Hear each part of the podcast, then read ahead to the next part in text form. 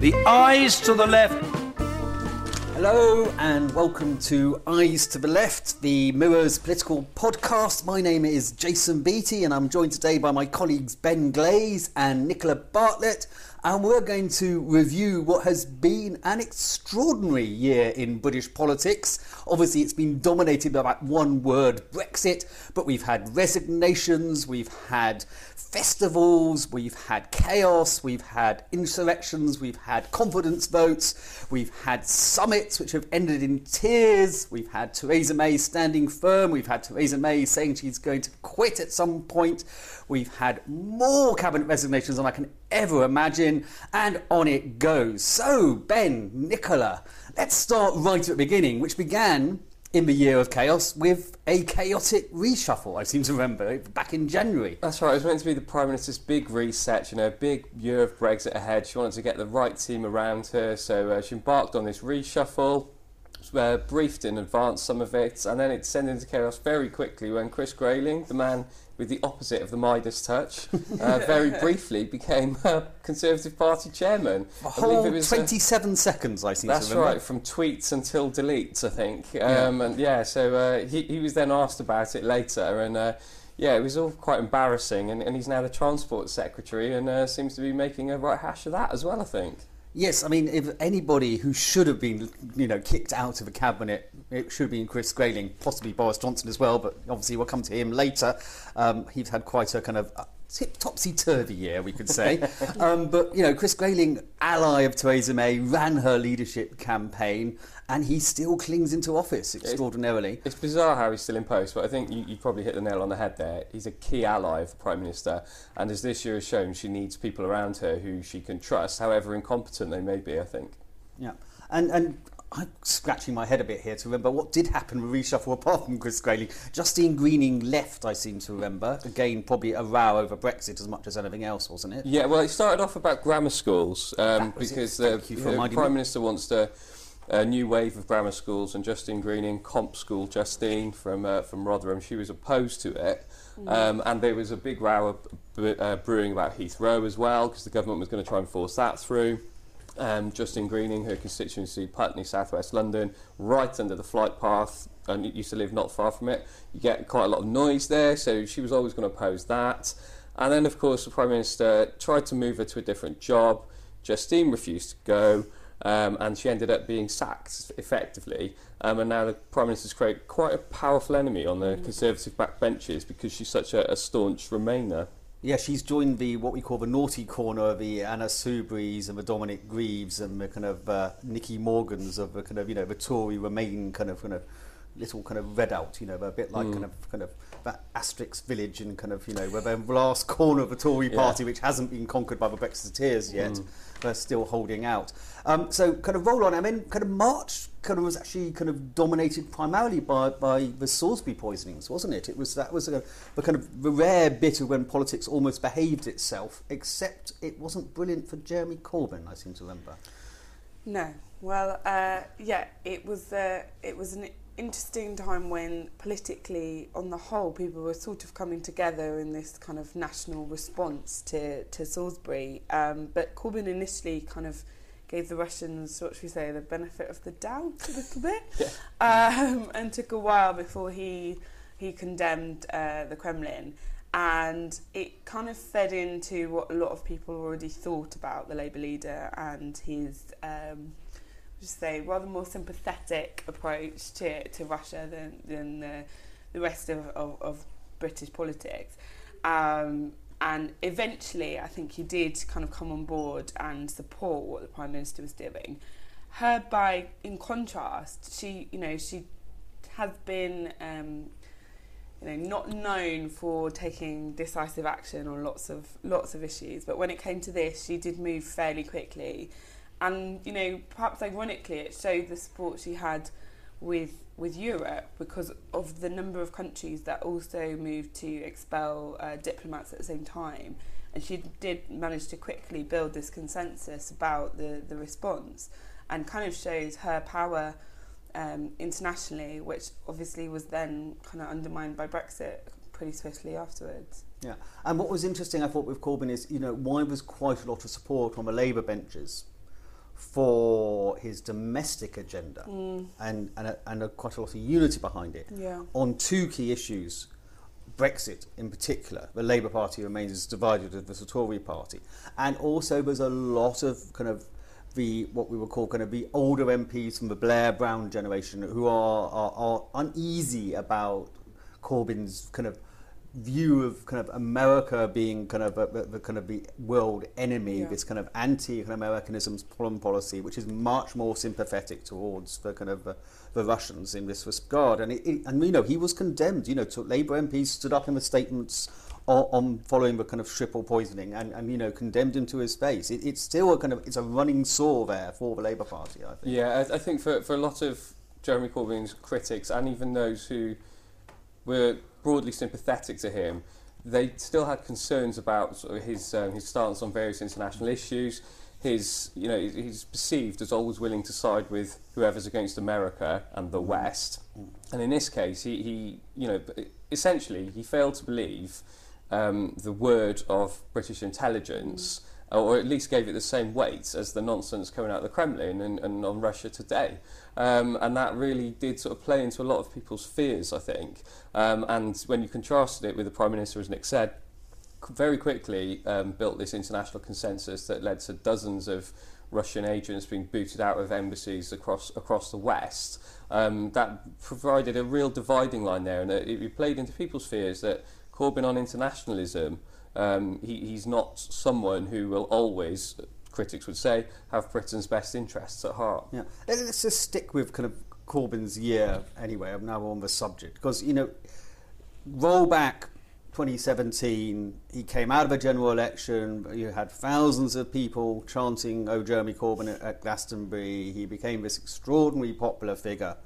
Uh, and this year, he's had a much tougher time. Now, obviously, being leader of the opposition midterm is always difficult. But we kind of they didn't do brilliantly in the, in the May local elections. They didn't make the kind of a, sort of gains you were hoped to make. And then you had uh, Jezfest. Nicola, you went to Jezfest, was it? What, what was Jezfest? Remind me. Was and but it was a kind of slight come down from from the kind of you know the adulation of, of Glastonbury. Is that fair or not? Yeah, I mean, I to give it its full title, Labour yeah. Live, the whole idea behind it was a kind of festival uh, for the left, um, music, talk, so on.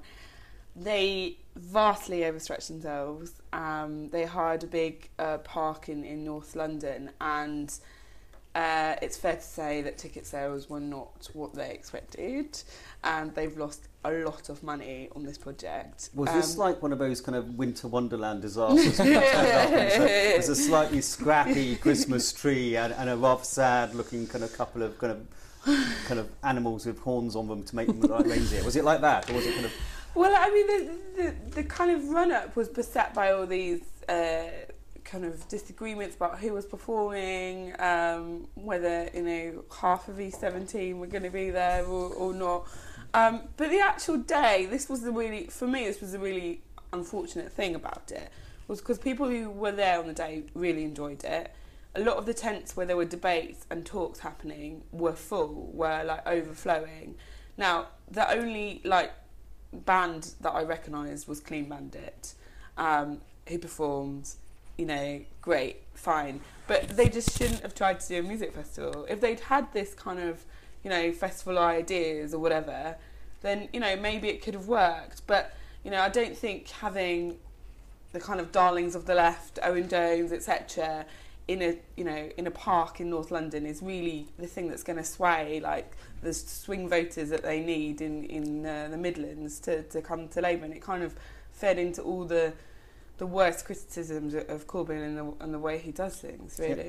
Yeah. Okay, we, I'm, I'm, we're going to come on to the troubles of the Conservative Party. Not, but I'm just let's let's get Labour's kind of bad summer out of the way because he then went from from from, from this slightly disappointing uh, Labour Live event to a, a kind of a row about anti-Semitism, which they found very difficult to shake off, wasn't it? And it, it, it's kind of and it's still rumbling on now. I mean, we yesterday we had a resignation of, of um, Ivan Lewis, he, uh, MP who'd been suspended, but he's quit the party. We had Frank Field, who's quit the party in protest to anti-Semitism. Uh, why did Labour get itself in this position? How did it happen? This has been a running sore for the Labour mm. Party, um, and it's given people who you know, are sceptical of the project anyway, um, ammunition to go after Jeremy Corbyn. I must say, I think with some legitimacy to, to a certain extent. Um, Corbyn has always been a critic of Israel um, and obviously a vocal uh, supporter of the Palestinians and their right um, to, to have their own state. Now, the problem is where that becomes uh, mired in anti Semitism and leads to criticism, um, where it becomes conflated, I suppose. And there are lots of Jeremy Corbyn supporters online who, who like him standing up for Palestinians. They quite clearly go far too far in their criticism of Israel, and they do. It does come into anti-Semitism, and it's been the case that the, the Labour leadership hasn't been quick enough to condemn, and it's not been strong enough to condemn. Now, I personally don't think for one second Jeremy Corbyn is personally anti-Semitic. Should say that. I do think the party has tolerated within its ranks for too long people who are anti-Semitic, and he's not come out. Well, certainly earlier in the summer didn't come out quick enough and strong enough. And there was all this row then about a drop adopting the guidelines on what constitutes anti-Semitism and how they ended up in such a mess about arguing over a couple of paragraphs. It was an absolute gift to people who wanted him to come out and be a strong opponent of anti-Semitism and then quibbling over, over these paragraphs. I mean, it was an absolute, you know, a massive own goal and it need not have happened. Yeah, and, and then you've got Jewish Labour MPs like Luciana Berger who ended up having to go to Labour Party conference with an armed guard. With a bodyguard, you know, we yeah. saw her walking around with this bodyguard. I mean, that's outrageous. And, and, and, the abuse that people like her are getting is, is online and is, is, is quite horrific. I mean, she keeps posting on, on social media some of the kind of you know the, the insults hurled at her. And really kind of you know. No, it's disgusting. I mean, quite rightly, people have gone to prison over over mm. some of these these insults and these tropes that they they wage against Luciana and other Jewish mm. Labour MPs. Um, but you know, the leadership has to do more to crack down on this. I think one of the, the problems that they've had as well is that a lot of these people, especially online, may be, you know, uh, JC4PM or you know supporting uh, Labour, but aren't actually members, and there is a difficulty there in how you tackle it. And I think I think they were actually in denial for quite a long hmm. time mm. about how serious this was and what impression it was giving off. And I think, you know, as you said, there are obviously Labour MPs who have been outspoken and resistant to Jeremy Corbyn from the beginning. And there was, you know, some overlap with those who are being outspoken on anti Semitism. And I think this bunker mentality that a lot of people around Jeremy have had from the beginning, because initially they did get attacked, they just kind of turn in on themselves and, and were really didn't seem to understand how it looked to the outside world that they were either denying that anti-Semitism was happening, which most people could see it was, or you know they were downplaying it and they kept saying, "Oh, well, it's being weaponized by our opponents." And the kind of response is, "Well, it doesn't actually matter if it's there. Then you really need to sort this out." And I think, you know, I don't know why Corbyn himself was so slow to react, but you know, he eventually did an article for the Evening Standard, but it was kind of months too late into this. and, you know, uh, the summer is, is one of these times when the, the opposition can actually get a bit of their message across because, you know, government's not, um, not, parliament's not sitting, etc and it was just dominated by this whole row, and it kind of, I think, it kind of set them back months. It, it totally, they had loads of plans. I thought one of the interesting things to come out of it was a, was a, a new dynamic which we saw, which was John McDonnell, mm. the Shadow Chancellor, kind of showing his frustration at the yeah. way that, that, that, his friend, long-standing ally Jeremy Corbyn, was failing to close this down and, and move the agenda on.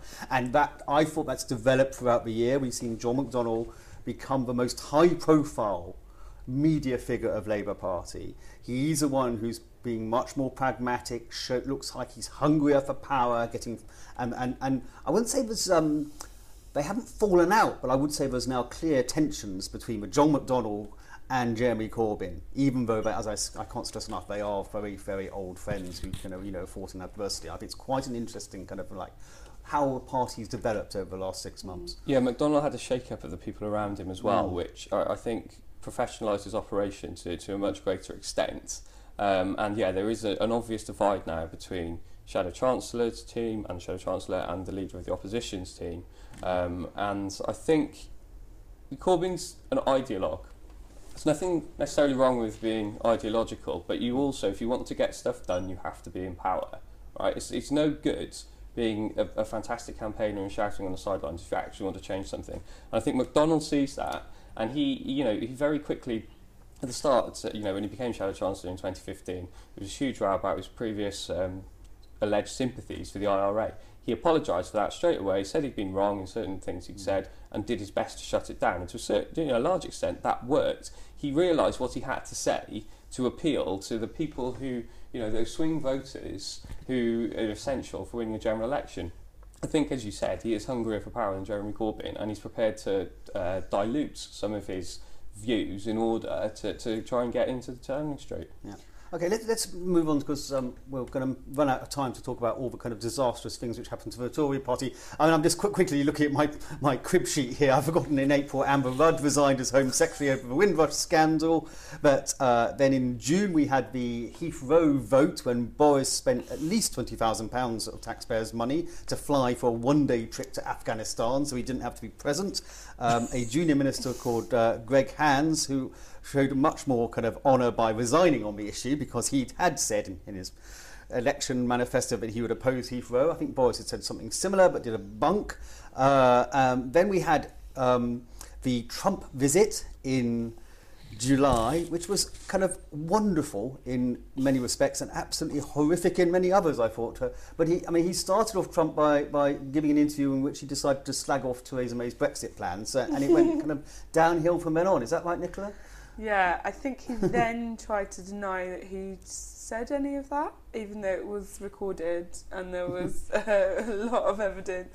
And he, I mm-hmm. think it had come out just the day as they were doing their um, joint big press conference at Chequers, and he kind of mm-hmm. stood alongside her and had to then kind of apologise. And I mean, I suppose the amazing thing about him is he has enough front to, to kind of brazen that out and just kind of go on with it. I said, can't can't tell you how much I enjoyed this summer. Not just the fantastic weather; it's been brilliant. Yeah, it's not. It's not all been about Brexit. And there was. You say we, we went from NATO, where Trump had had this extraordinary row with.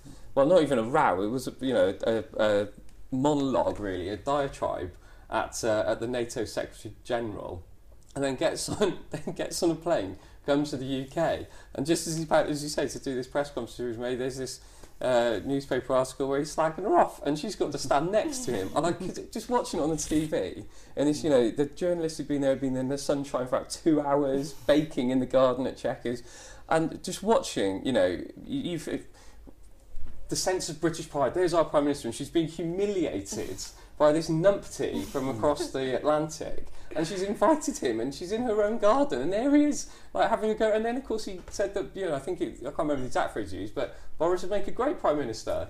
You know, her arch rival who mm. humiliated her week by week. And oh, it was just extraordinary. It was gold to watch. Yeah. And I'm then he um, pushed in front of the Queen. Oh, that's right. Oh, he did. I'd forgotten that. Yeah. Yeah. And, all and, and left her waiting as well for a yeah. long time. Yeah.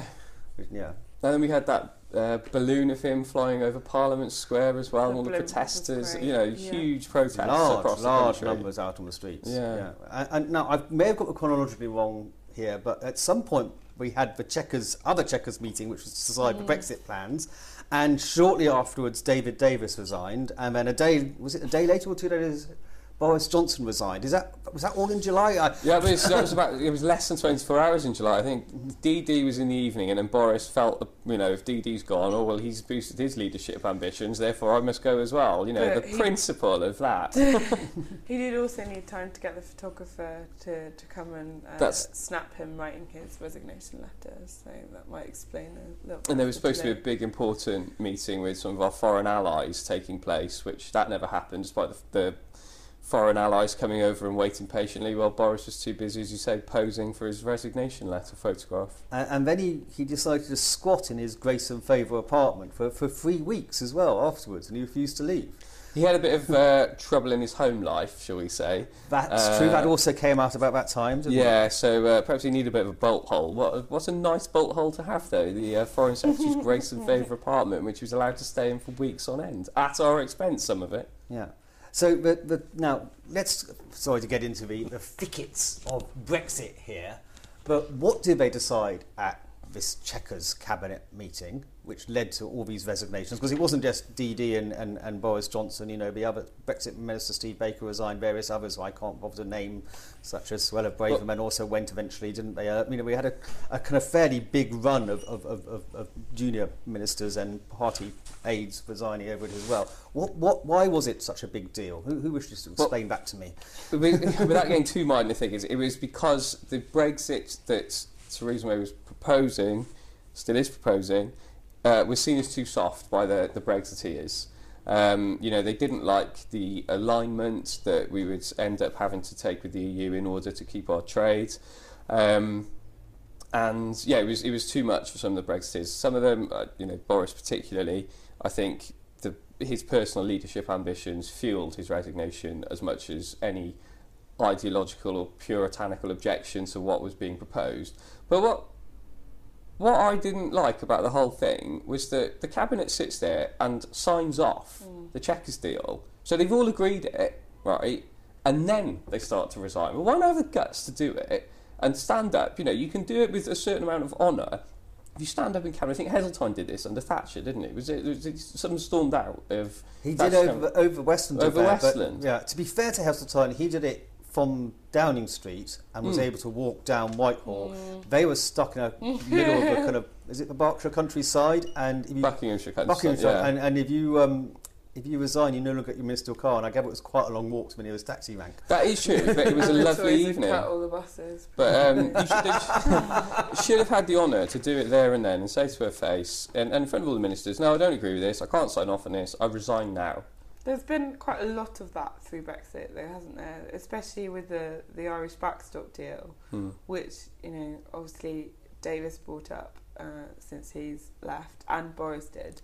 And and again, you think, well, you were there when this happened. This happened last, last December. December. Last yeah. December, did yeah. You, I mean, did you not read it? Did you not understand it? Or was it just not expedient for you to to go? So it's you know, they, they are claiming that this is a, you know, an ideological belief, but it's quite difficult to to always to always believe that. And it's interesting thinking back to that Chequers because it was a kind of weekend away, wasn't it? Like a like a sort of away day from the thick of it, and that same sense of urgency that we have to sort this out we have that now, and actually that that felt like crunch time. You know, there's been so many moments throughout the year which have felt like this is crunch time for Brexit, and she basically took her whole cabinet and stuck them, as you say, in a beautiful house, but in the middle of nowhere where they couldn't escape, and they had to hammer out Brexit and try and make it work. When we look, when you plot the chart of, of bullet points of the dates and the things that happened, and we do it in chronological order you think, well, that bullet point should have happened much higher mm. up. This should have happened there. You know, you, you should, before she triggered Article 50 on March 29th, uh, 2017, months or weeks before that would have been the time to get the cabinet together and agree the plan. So we could have done things much better, and we would not be in this situation that we are now. Where, you know, with your Brexiteer Remainer, I don't think anyone agrees that where we are is the right place to be. And it need not have happened like this. You know, how many times we can go back to the general election she called, snap general election, June last year. But at every point, or almost every point, she's messed things up unnecessarily. I think at some point when this is looked back on by either an official inquiry or by the historians, they'll go, what was she thinking by one setting down red lines in her yeah. first conference speech as party leader, which she knew she was going to have to raise, and two, why did she trigger Article 50 so early when she had no proper game plan in place? Mm. And there were two disastrous decisions for yeah. which she, she, I still don't think she's actually been properly held to account. I mean, the reason you're right to say this, I think, the reason we're in such a mess is that she decided unilaterally to interpret the referendum result and said and made it all about immigration. Which is, I'm not saying it wasn't a big factor, but I'm not sure it was the unique factor yeah. about it. And from then she unilaterally decided what sort of Brexit we were going to have without trying to reach any form of consensus. And one of the things which actually I find quite insulting is she's now mm. saying, rally round my deal in the national interest. Yeah. And, without, and trying to tell Labour MPs it's their duty to forge a consensus around it, when she never made any effort right at the beginning to reach out across. What, what is actually, I think, something where there should be some cross-party consensus on, because that's the only way we can get out of this mess. Yeah, and I think you know. Rant over. there's been some suggestion as well for, from members of the cabinet that Parliament should now have a big debate about if if her well if her deal fails, I guess, um, what kind of Brexit uh, Parliament wants, and you sort of think, what now? Like yeah. that was the thing to do at the very beginning, like you know, she could have easily said, I didn't campaign for Brexit. I, I'm, you know, I'm to make it happen. Let's have a national debate. Let's, you know, have a debate on TV if you want. Let's go and talk to different people.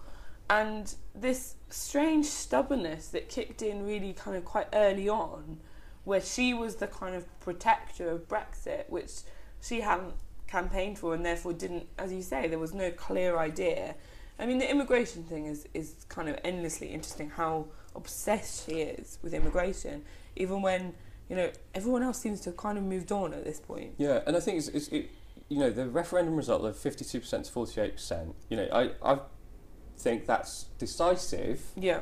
But it's not, if you pick and say, I'm going to do Brexit, and that's, that's the be all and end all, you're automatically trying, alienating 48% of of voters. And now, given the number of Labour voters who voted leave, but who will never ever vote for the Conservatives, you're narrowing your field of support. What she should have done is say, well, look, we've you know, had a really divisive election. Now it's time to come together.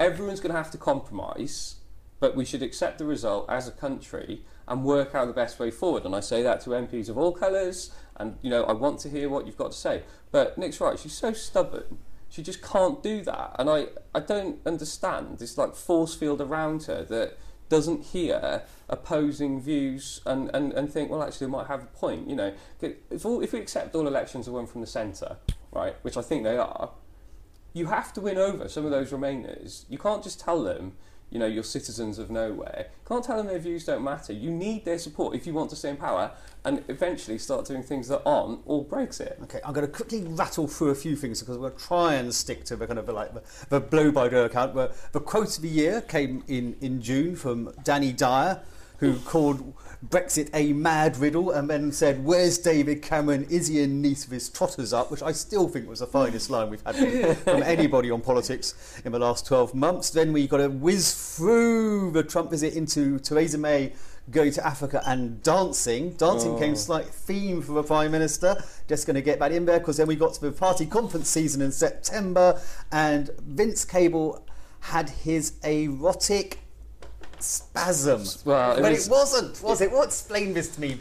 Ben, our, our Lib Dem expert. Was, yeah, this so is rather sad days for the end of, it, the Vince Empire, isn't it? It was. I mean, you know, the sage of uh, the credit crisis, and then he sacrificed his principles to go into government with the with the Tories and prop them up for five years, and now now he's on his way out as Lib Dem leader, although we don't actually know where he's going.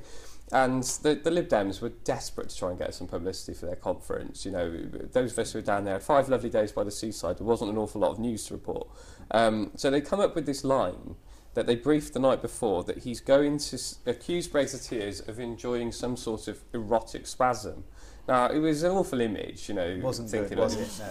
Everyone winced when, when, you know, and thought, well, this is not very nice. Mm. And um, anyway, when he came to say it, uh, he managed to fluff his lines because we were all there looking. Oh, he's in speech. He's going to say it. He's and then what did he just say?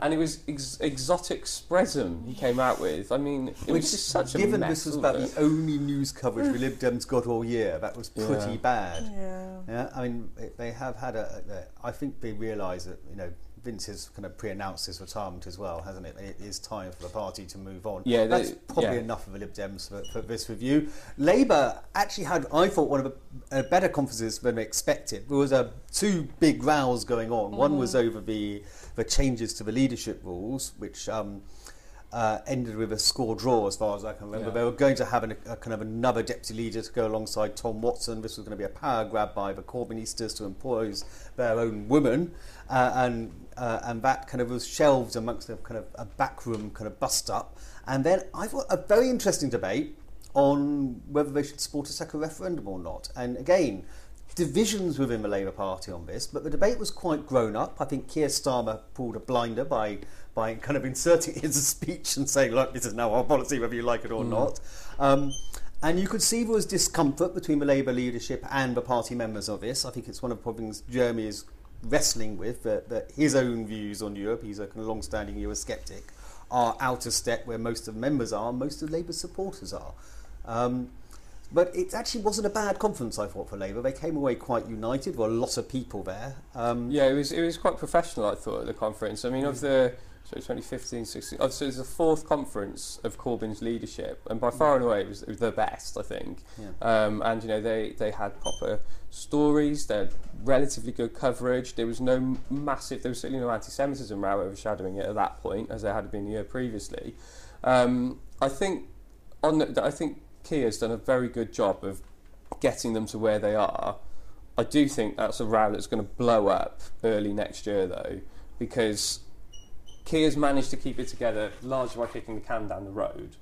Um, at some point, you can't do that forever, and it, when they're going to have to decide whether or not they're going to back a second referendum, um, and some people in the shadow cabinet really want one some people in the shadow cabinet are sceptical of it, and there are others who really don't want one. And Corbyn really doesn't want one, and the people around him are desperately worried about what message it will give to um, Labour hardcore supporters, you know, uh, traditional supporters in the heartlands, in sort of South Wales, the Midlands, parts of the North, if Labour is seen to try and renege on Brexit. An important stat here 35 of Labour's top 50 target seats voted leave. You can see why this is a dilemma for the yeah. leadership and, I, I could do actually add some sympathy for Corbyn on this one. I know it's a kind of it's a difficult bit of triangulation. Yeah. That I can see why he he's kind of you know slightly reluctant to endorse fully a second referendum at this well, stage. As you know, 32 years on the back benches, having a go at Europe, you know, voting with the mm. Tory hardcore Brexiteers um, for three decades. You know, you don't have this huge, huge change of heart just because yeah. you become leader of the party. And, and one of the most successful campaigns of the year has been the People's Vote campaign. I mean, it mm. went from being a kind of small group of people to a kind of slightly fringe idea to, in October, 70,000, 700,000 people on the streets of London calling for a second referendum. And that's kind of, you know, if you compare that with the rallies turning up for Raj for, you know, kind of, you know, save Brexit, it's when you're getting a couple of hundred people. This is quite an impressive achievement to make this so central to the, the agenda. It is. And you agree, Nicola? Yeah. I'm always sceptical about marches and rallies and how much they really achieve. And I think there's a lot of people who support the People's Vote who are essentially making themselves feel better uh, because they really don't like Brexit and they really don't like the decision. And this is a way of them, you know, kind of giving themselves hope, basically, that something's going to change. That being said, I do think things have shifted a bit in the last month or so this is the only time when I've even thought it would be even possible, and that's largely down to Parliament, I think.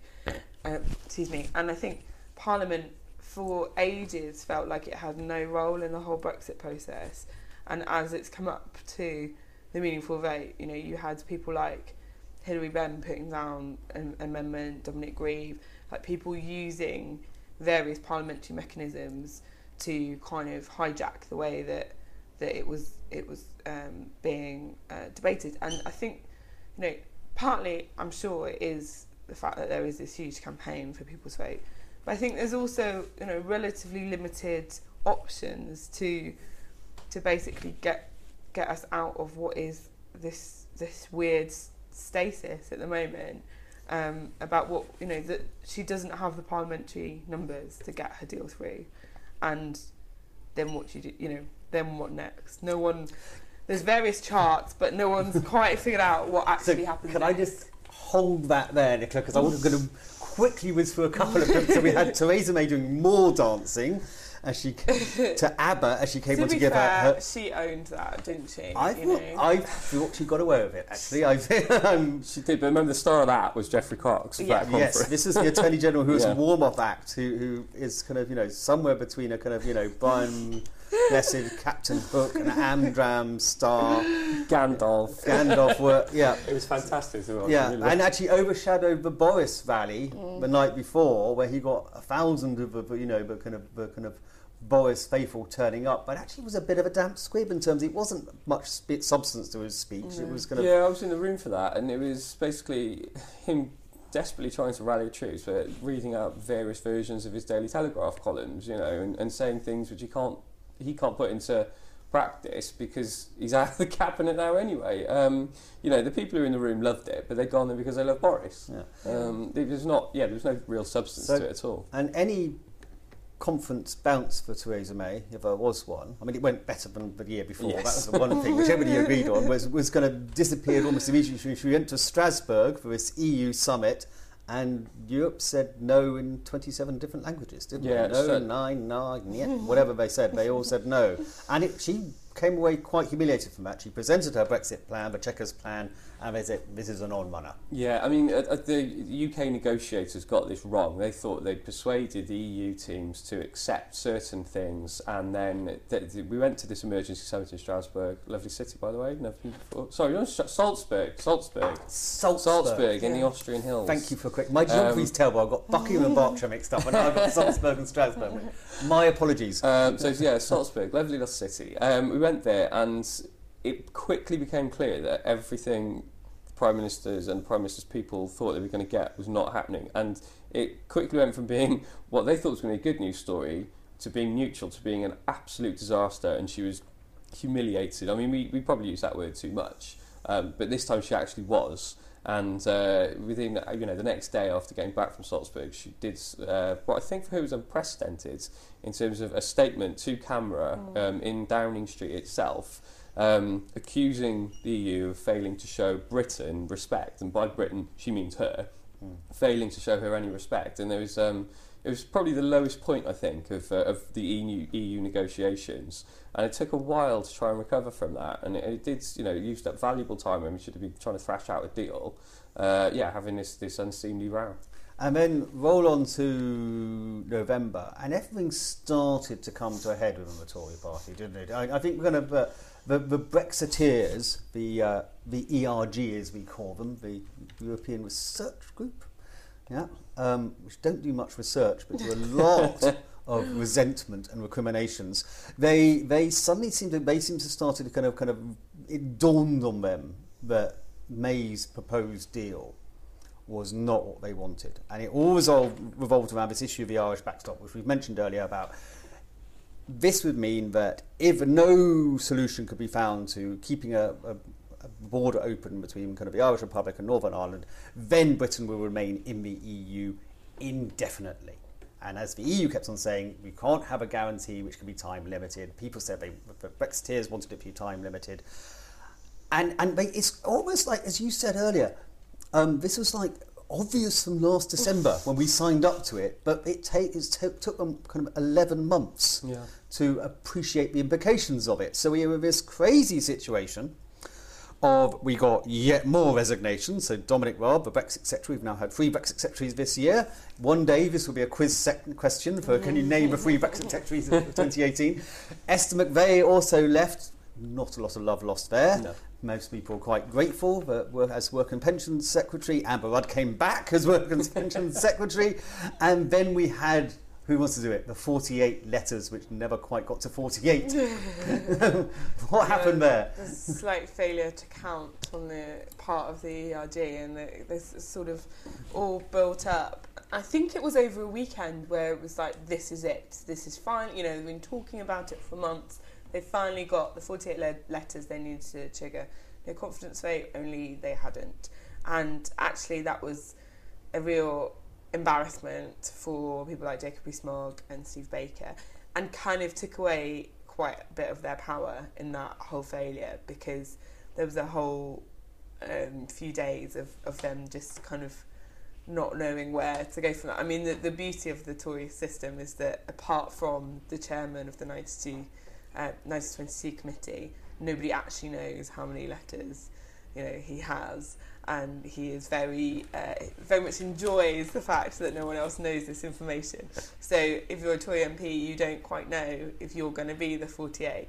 Um, of course, that they did eventually get the 48 letters, but um, later on from from that point, and um, Prime Minister was absolutely fine.